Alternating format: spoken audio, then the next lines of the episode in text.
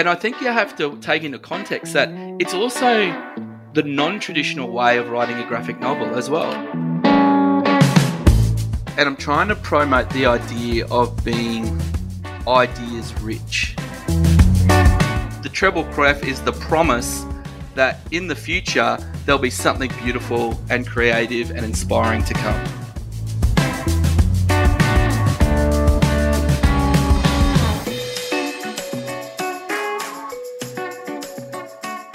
Hello and welcome to The Common Creative. My name's Chris Meredith. And I'm Paul Fairweather.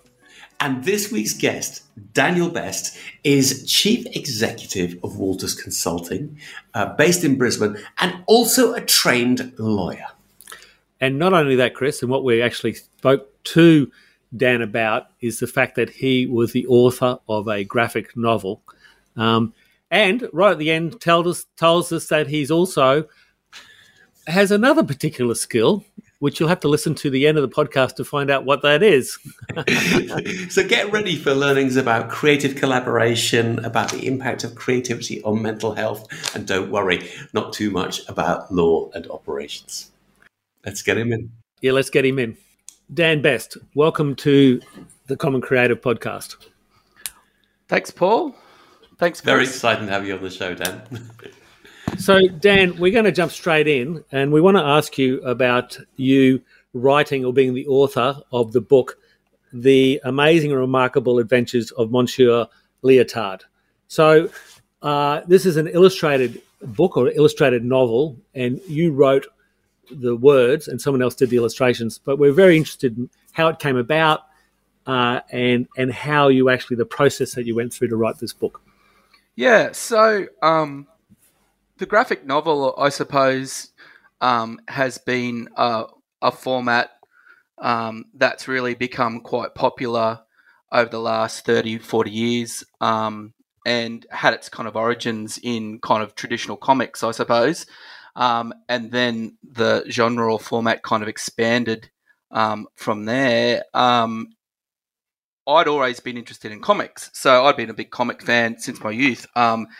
And um, one of my earliest memories as a child um, was going down to um, Cotton Tree at the Sunshine Coast to the secondhand bookstore, and and my father kind of introducing me to the to the secondhand book. So he would get on the holidays, he would get his novel and his old paperbacks, and and then he'd go, "Oh, go rummage around in the the box and grab yourself some comics." Um, and that was my kind of introduction to that kind of um, illustrated format. Dan, let me let me jump in. What gave you yeah. the idea for the amazing, remarkable Monsieur Leotard? I mean, yeah, why, you know, why not a kind of super? Maybe Monsieur Leotard is a superhero, but you know, why yeah. that idea? Okay, so it really came about because he. I'm a bit of a history nut as well, and and I was looking back at kind of historical figures, and I went to Cirque du Soleil, and I was and and I was watching these guys at Cirque du Soleil, and and I was going, I wonder where this all developed and, and the whole kind of performance part of it. And I did a bit of history and I learned le- learn of um, this guy um, Jules Leotard, who was basically the uh, the Elvis of the late 1800s, and really um, uh, was kind of the pioneer of the trapeze. Um, so um, he was the first um, he was actually the first um, artist or trapeze artist at the time to use a net. Um, and he used a net because he wanted to be able to go higher and do more elaborate tricks. So that gave him a bit of a safety net. So um, I basically said, look, why don't we do um, a historical tale about this guy, Leotard, because he invented basically the leotard um, as a means of accentuating his body. And mm. that kind of that brought me to a connection with superheroes because it was like superheroes wore these tight costumes um, to accentuate their features as well. So basically, what we so from there, um, I said, Eddie, look, this guy, he's just amazing. He's he's he invented the trapeze. He invented the leotard. Um, he um, he did some uh, like amazing kind of marathon bike ride from Toulouse to Paris. Um, he just seems um, like a crazy character, but he died really young.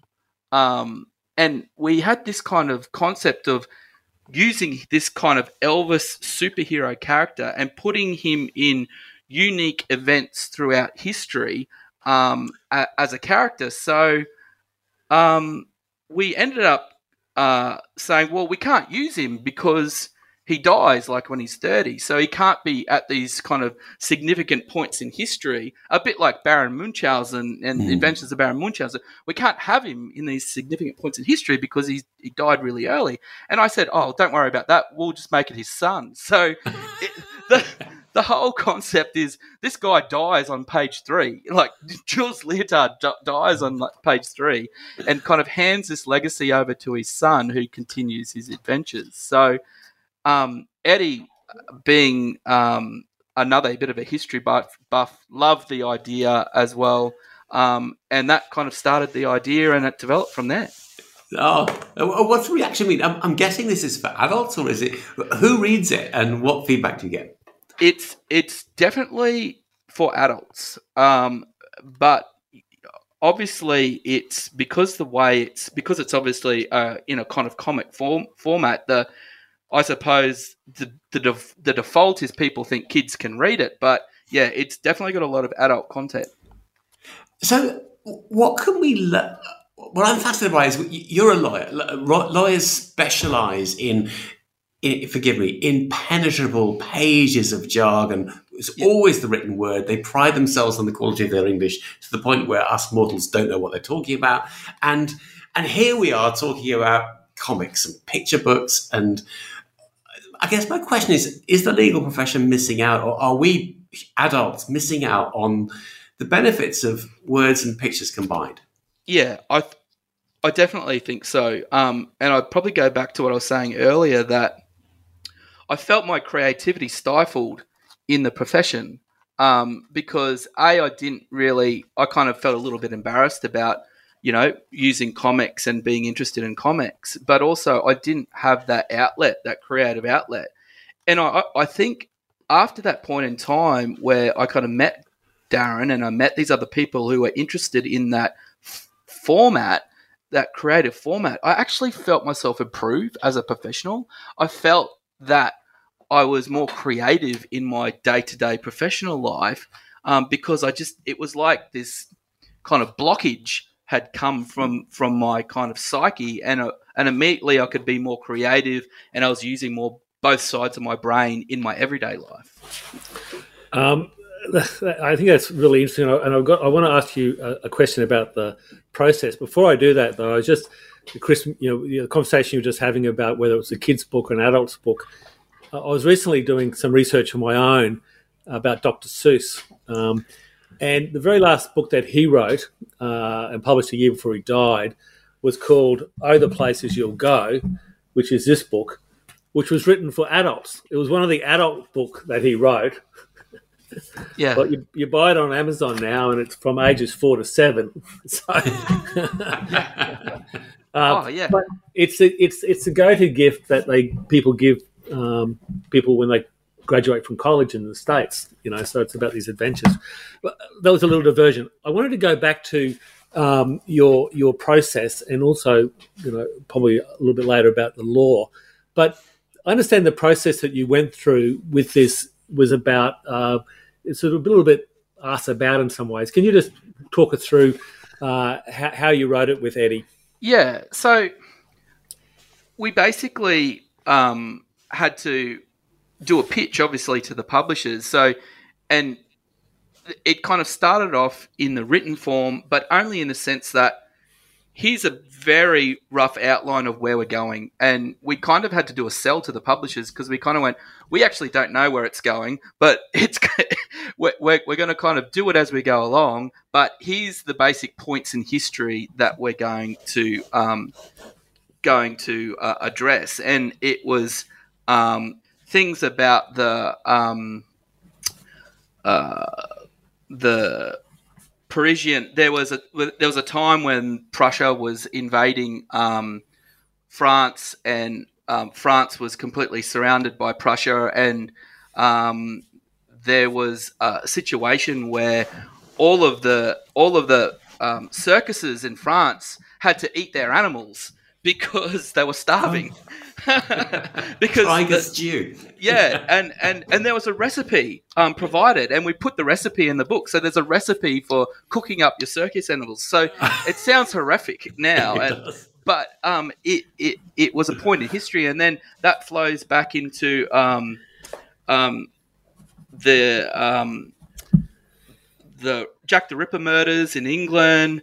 Um, goes to the the the robbery of the Louvre and the stealing of the Mona Lisa. It, then they go into the Titanic, and then they go into um, back to America, and so we had these kind of distinct points in history, but we didn't really have, you know, the dialogue. We didn't have the cadence, I suppose, of how we were going to um, portray all these great events with this character and his group of loyal followers um, coming along. So it it started just as some dot points. The publisher said, "Look."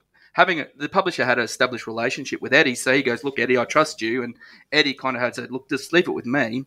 Um, so Eddie would then kind of go and create the artwork based upon this outline, and then I would go over to Eddie's and he would show me, and then from that I would go back and write a script um, that then would you know formulate you know the word the the word dialogue and then also inform kind of where we're going next. So he'd go, look, I've got these three panels. What do you think? Yeah, that's good. That we've discussed that.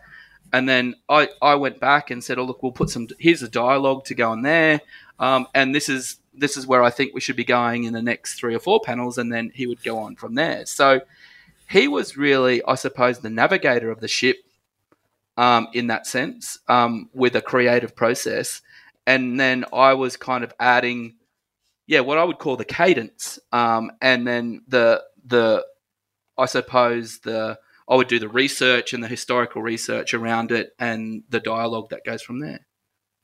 It's wonderful. I, what I'm what I'm struck by the fact that each working in effectively in different media, which I'm guessing allows you to collaborate. If you were both working on the words, I imagine there may be moments you say, "No, I just disagree," or "This isn't how I see it."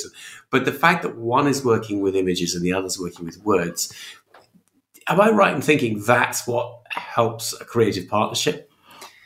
Uh, you're exactly right, and I think that's what made it this book successful. And I think you have to take into context that it's also the non-traditional way of writing a graphic novel as well. A, a graphic novel is traditionally you go to an author, an author creates a script that's very much like a TV script in the sense that every panel is explained.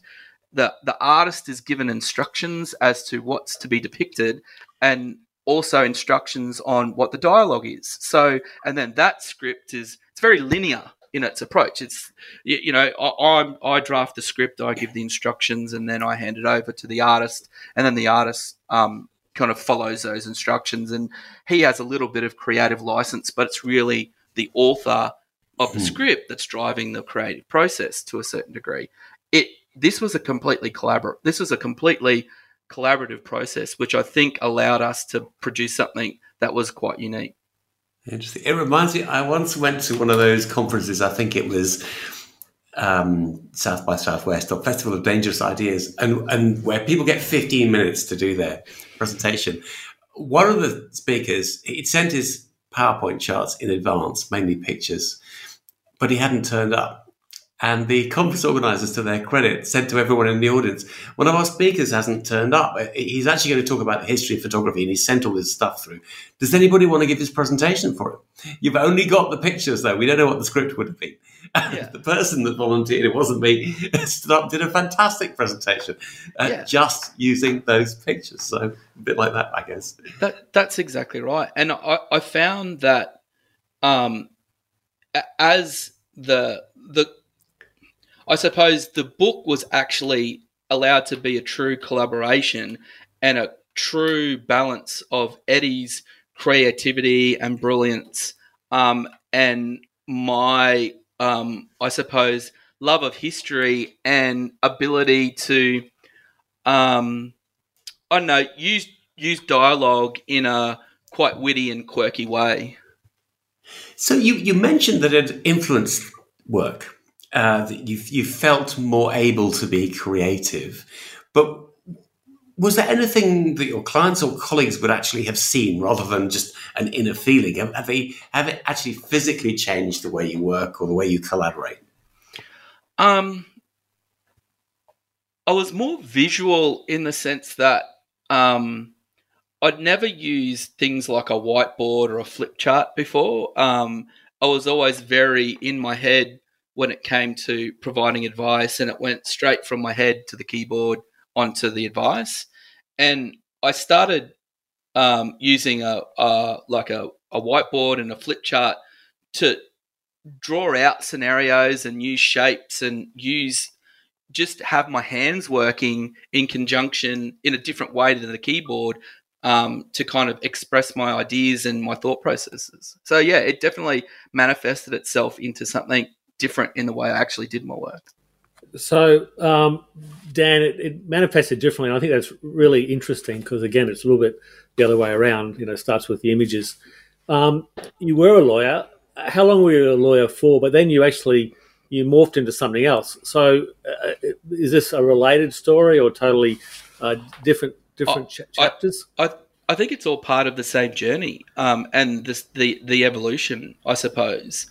Um, and I've never really thought about that until we kind of um, we we spoke, Paul. In in that, um, I was still a a lawyer when Leotard was published, um, and it, it it changed my life um, in the sense that um, I was exposed to this whole different world of collaborating with artists and collaborating with different people. Um, we we were flown to San Diego for Comic Con to do the release.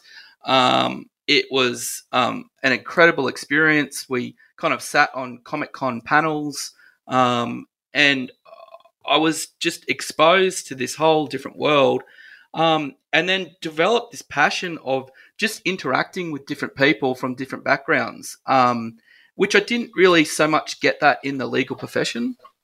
Um, because you kind of you generally you work in a, a, different kind of professional type and you associate with the same professionals and i was exposed to this whole um, different um, aspect of people with creative types um, and so um, not that I got disgruntled with being a lawyer. I just wanted to change. I just wanted to pivot a bit, um, and that kind of was in conjunction with a new family at the time.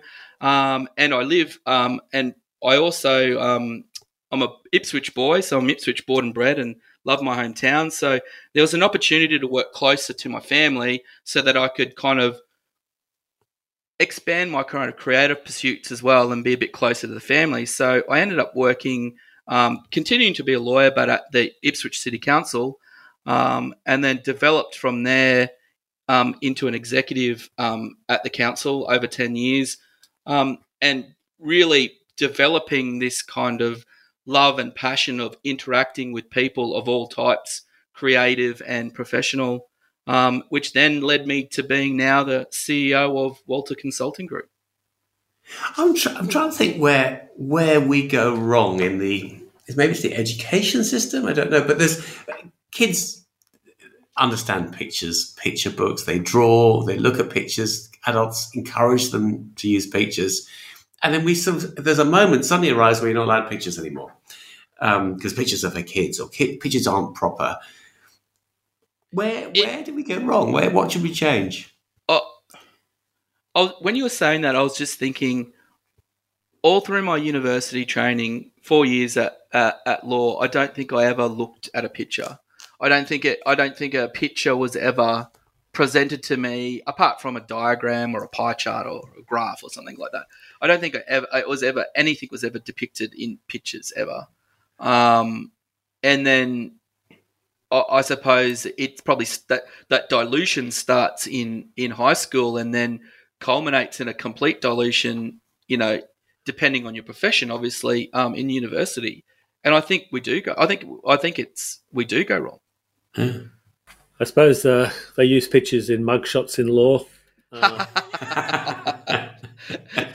They're not very creative, though. uh, well, some, of them are, you could ask them to be creative, I suppose.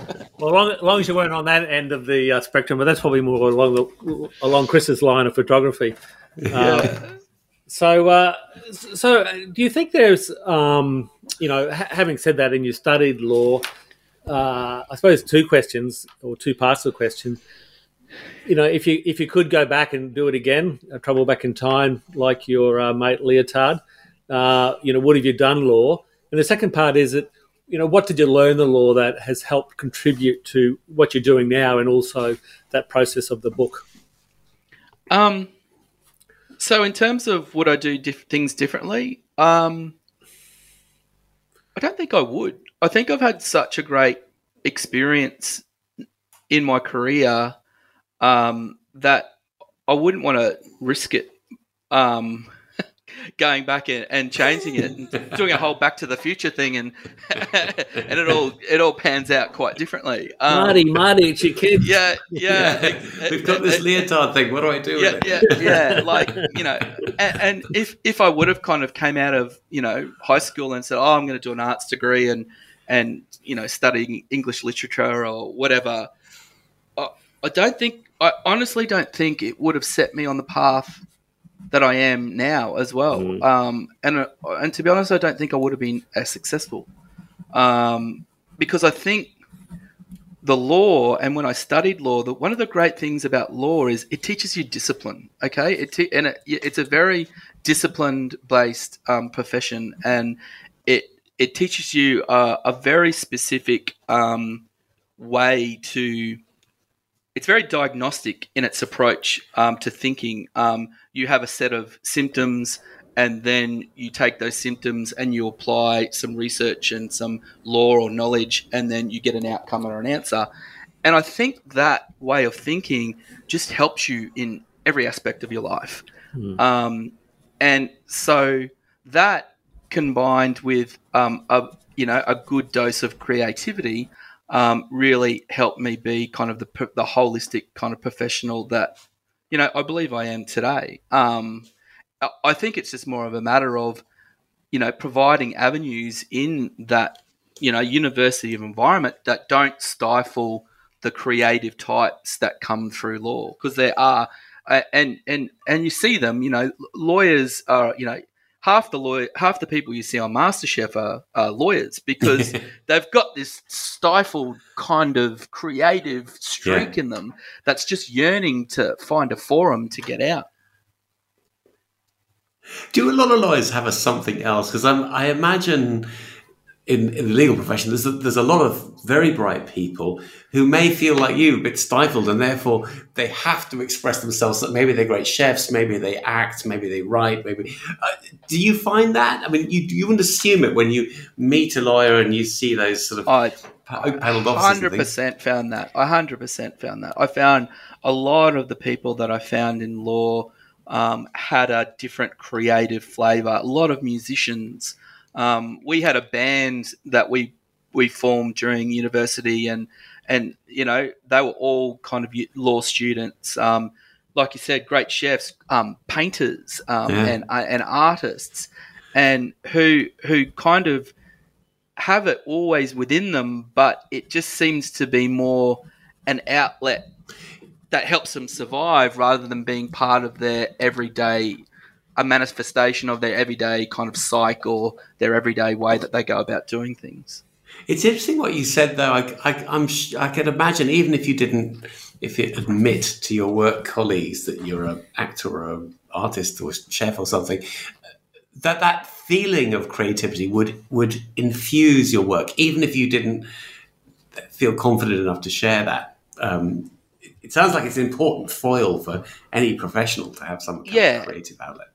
And that's exactly right. And if you have ever seen some of the leading QCs and barristers, they're all they're all great actors because it's a performance. because it, it's a performance to convince the jury and the judge that your legal provision, provision you know, position is correct. That's not to take anything away from the intellect that's required to be a QC, um, but they're they they do need that sense of flair um, to be able to be persuasive in their argument.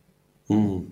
Mm-hmm. Um, we have had. Uh, so we had Simon Cleary, who's a barrister, uh, possibly a QC, who's a novelist uh, as well, and has published three books on in an episode previously. Put it in the show notes, but it's it's very interesting in, in him sort of you know talking about this same sort of dynamic, I suppose, in some ways. So uh, so that's very interesting.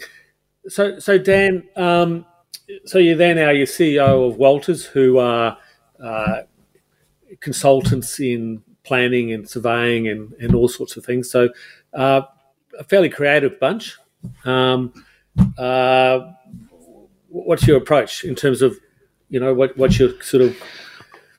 I love the idea, and I'm trying to promote the idea of being ideas rich. And and if if as an organization we're ideas rich, it just helps us, um, I suppose, be thought leaders um, when it comes to um, new and uh, new issues and and and things that are impacting our industry and our ability to perform our work. So, one of the ideas that I'm trying to foster, um, or I suppose key behaviours that I'm trying to foster as a leader, is um, it is this concept of candor and just being very um, open and honest and transparent about how you're feeling and your ideas and expressing those feelings and ideas to um, in a very respectful way. Because if we're open and honest about how we're feeling,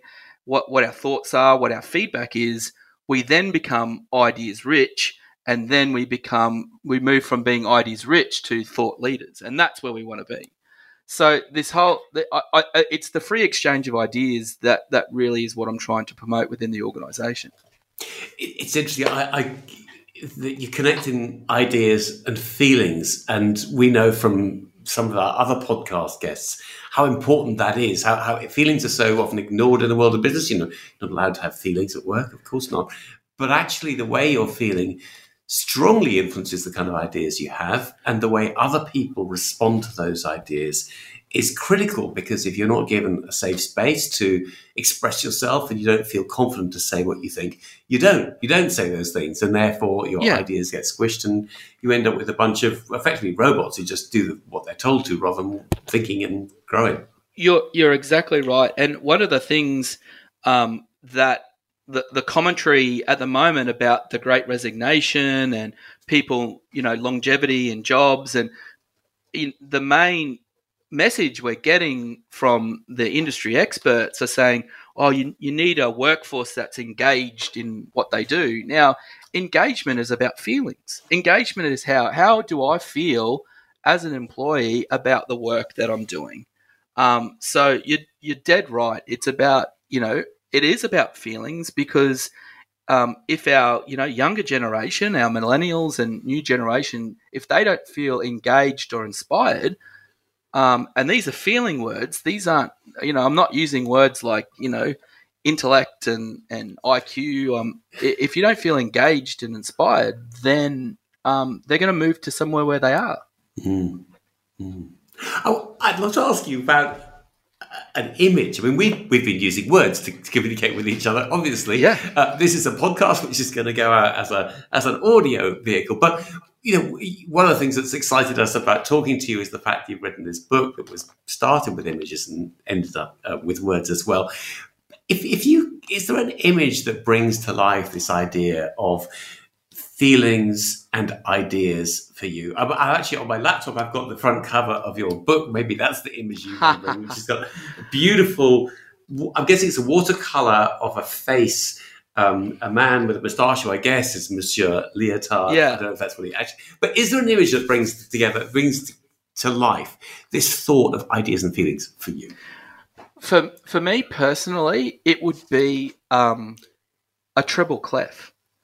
Um, and and because um, I I'm also a massive um, lover of music um, and as a way of expressing myself, and the treble clef is the first thing you see at the beginning of a journey into a, a composition of music, and it's the first thing you see is that image. And for me, um, music um, is a way of expressing your ideas um, as well as your feelings and emotions.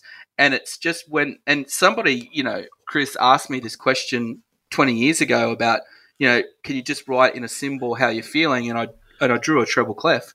Um, and that's, I just think it's not so much about the music, it's really, it's the treble clef is the promise mm. that in the future there'll be something beautiful and creative and inspiring to come. Beautiful. So, so, Daniel, you mentioned the treble clef, having been talking about pictures. What does music mean to you?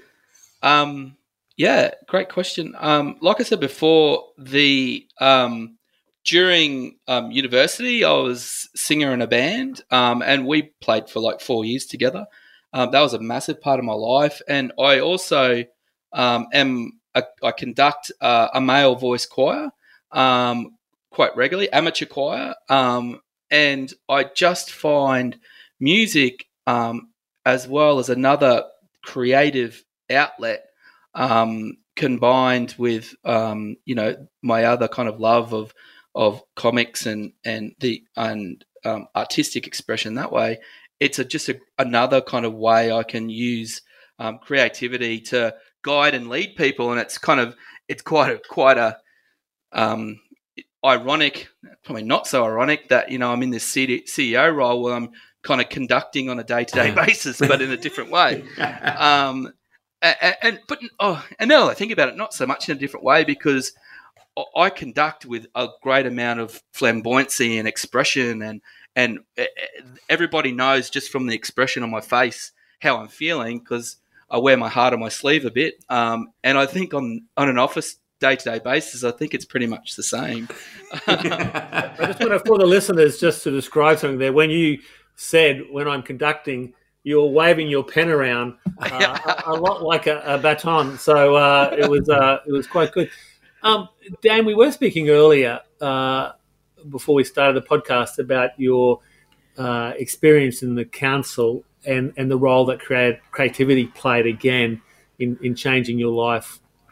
Yeah. So um, I was at council for 10 years um, and I, I, found as I became more and more immersed, it, it's one of those kind of situations where, you know, life, you get so busy with life that, and just you kind of forget about what what's true to your core. And I, I really became so immersed in, you know, my career at council, raising a young family, we know how hard that is um, and the amount of time and effort that that takes. And it got to a stage that that I really hadn't created for a long time. I hadn't probably it would have been about three years since I'd put pen to paper, um, and it that happened to coincide with a really kind of dark period um, in my life um, where professionally things weren't going to plan. Um, and I really struggled mentally, um, and I uh, got diagnosed with major depression um, and acute stress disorder. And it was only, I think, because I used creativity as a solace and I used creativity to drag me back um, and find that part of my psyche that made me happy or my consciousness that made me happy that really only got me through that probably significant part of my life. Um, and now I think looking back, I probably shouldn't have never down tools, I suppose, mm. when it came to that aspect of my life. Well, I think anyone who's a parent knows what the, the stresses of building up a family are and how those kind of things can quickly go by the wayside. I was reminded of one of our other guests, um, a photo artist that was on our show uh, called Ralph Curl. And he had a high powered job in the advertising uh, industry, uh, but gave it in again for the same reasons. And he now produces beautiful photographs. They look like effectively watercolors, but they're actually photographs. And for him, it's it's solace creativity. It, it's, it gives him so much more happiness and satisfaction than working away in advertising. That, that, that's right, and I think it then gave a renewed kind of purpose to me to make sure that I don't ever lose connection with that side of myself. That I continue to, you know, work with my, my boys in the the choir and and keep writing my ideas down and and and jotting my ideas down and um, yeah, I've got some. I've just started formulating some great ideas with um, to come forward, and I've kind of reached out to former publishers who's going, who basically saying, "Dan, where have you been? You know, what's what what have you been doing?" And and um and so look, you know, potentially watch this space. Well, that's fantastic. Well, that's probably a, a good place to uh, call it up. We're gonna we're gonna watch this space yeah. for your future publications. Uh, yeah. Uh, thanks for being so open and sharing you know the ups and downs of create, mm, create your creative journey. Um, so thanks, Dan, for being a, a, guest today on the show. So have I, Daniel. Thank you so much. Treble Claire, feelings, ideas, ideas rich culture, and how to do a would you call it a comic? I don't, a, a, novel with pictures. a graphic novel, yeah. Graphic novel. Thank you very much. Nice to meet you both, and thank you for um, having me on the show today. Yeah, great. Thank Thanks, Dan. Thanks. That was a fantastic discussion, Chris. What a uh, what, what, a great guest on the Common Creative. A, a fountain of insight, fountain of insights. I, I, I learned about creative collaboration. I, I, learned about mental health and creativity, which is often, I think, overlooked, and and the the importance of just for your own well-being, being able to express yourself both at work and outside the work. So fantastic. Yeah, look, what I found really. Uh, insightful, Chris, was the thing about collaboration, and and I, and I think he's the pin-up boy for this whole idea about the pragmatic and the creative. Uh, you know, the things that he learned, the discipline as being a lawyer, how that's helped him, you know, in his creative pursuits. And but when he didn't follow his creative pursuits, then he had mental, mental health issues. So I think a very open, uh, transparent discussion. Uh, yeah, it was great that he that, that he shared all that stuff with us. I hope there's going to be lots of comments. Uh, I hope people are going to subscribe. Um, I hope they're going to tell their mates about this podcast. We'd love to hear from you if you have any questions or comments. Please drop us a line.